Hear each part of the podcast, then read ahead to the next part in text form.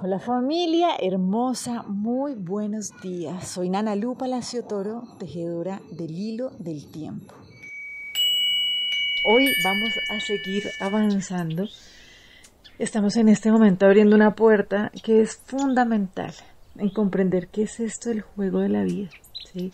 Entonces estamos comprendiendo qué es el amor incondicional. Esta es una ley divina, realmente que si la logramos poner en acción nos hacemos libres. ¿sí? Entonces, vamos, pues este no es el espacio realmente para poder profundizar en lo que es el amor incondicional. Para eso están nuestras reuniones trecenales. Pero aquí básicamente el contexto que vamos a tener es recordar que amar incondicionalmente es permitirnos recordar que absolutamente todo lo que sucede en la vida es exactamente lo que yo necesito para crecer para avanzar hacia ese tesoro que habita dentro de mí. Por esa razón yo necesito amar incondicionalmente lo que sea que suceda, porque está guardando exactamente el aprendizaje que yo necesito. Si no lo necesitara, no lo estaría viviendo. Entonces, aquí hay una diferencia muy grande entre resignarse y aceptar. Entonces, cuando yo me resigno a vivir con, no sé, una situación de violencia, por ejemplo, en un matrimonio difícil, por decir cualquier cosa. O sea, esto no es amor incondicional, ¿sí? eso es resignación, que eso es otra cosa. La aceptación que nos lleva de verdad al amor incondicional es, ok, yo entiendo que si estoy viviendo algo que me genera altos niveles de malestar, es porque aún hay algo que yo no he podido comprender de mí. Y por eso, lejos de rechazarlo, necesito poder aceptar y amar incondicionalmente esto y lo que sea que venga a mi vida, porque es donde está guardándose ese tesoro para poder tener acceso a ese inconsciente mío, ¿sí? a, eso, a ese lugar donde normalmente yo no tengo acceso. Entonces, por eso es tan importante permitirnos y entrenarnos en comprender qué es esto del amor incondicional. Yo me hago libre cuando amo incondicionalmente lo que sea que suceda no para dejarlo igual, pero sí para conocerme, para transformarme para avanzar.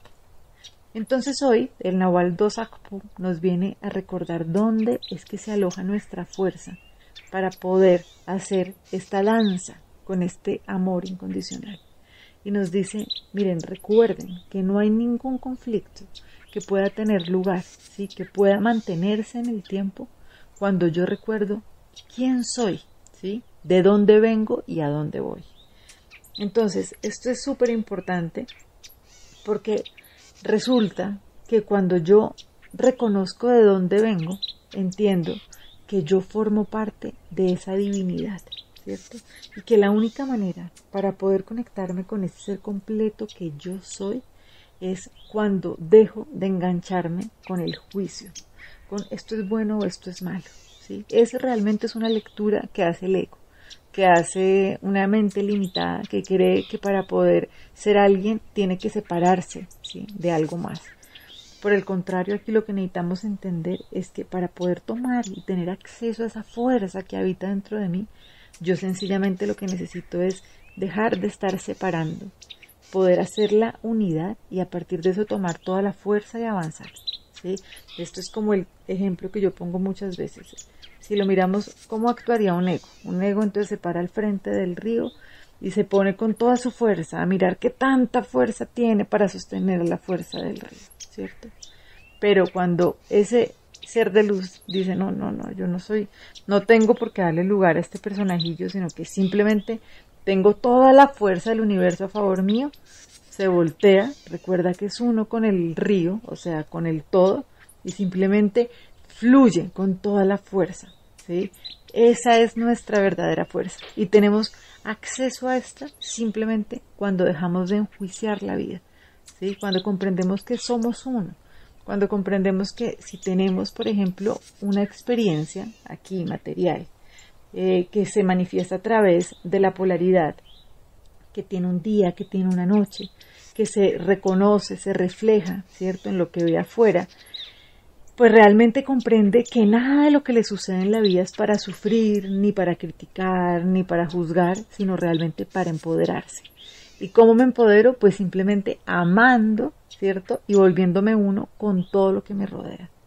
Y para lograr esto, hoy vamos a trabajar con una lección del curso de milagros que es hermosa y súper transformadora que nos recuerda que dar y recibir de verdad es lo mismo, Entonces aquí algo fundamental es entender que un solo pensamiento completamente unificado servirá para unificar todos los pensamientos.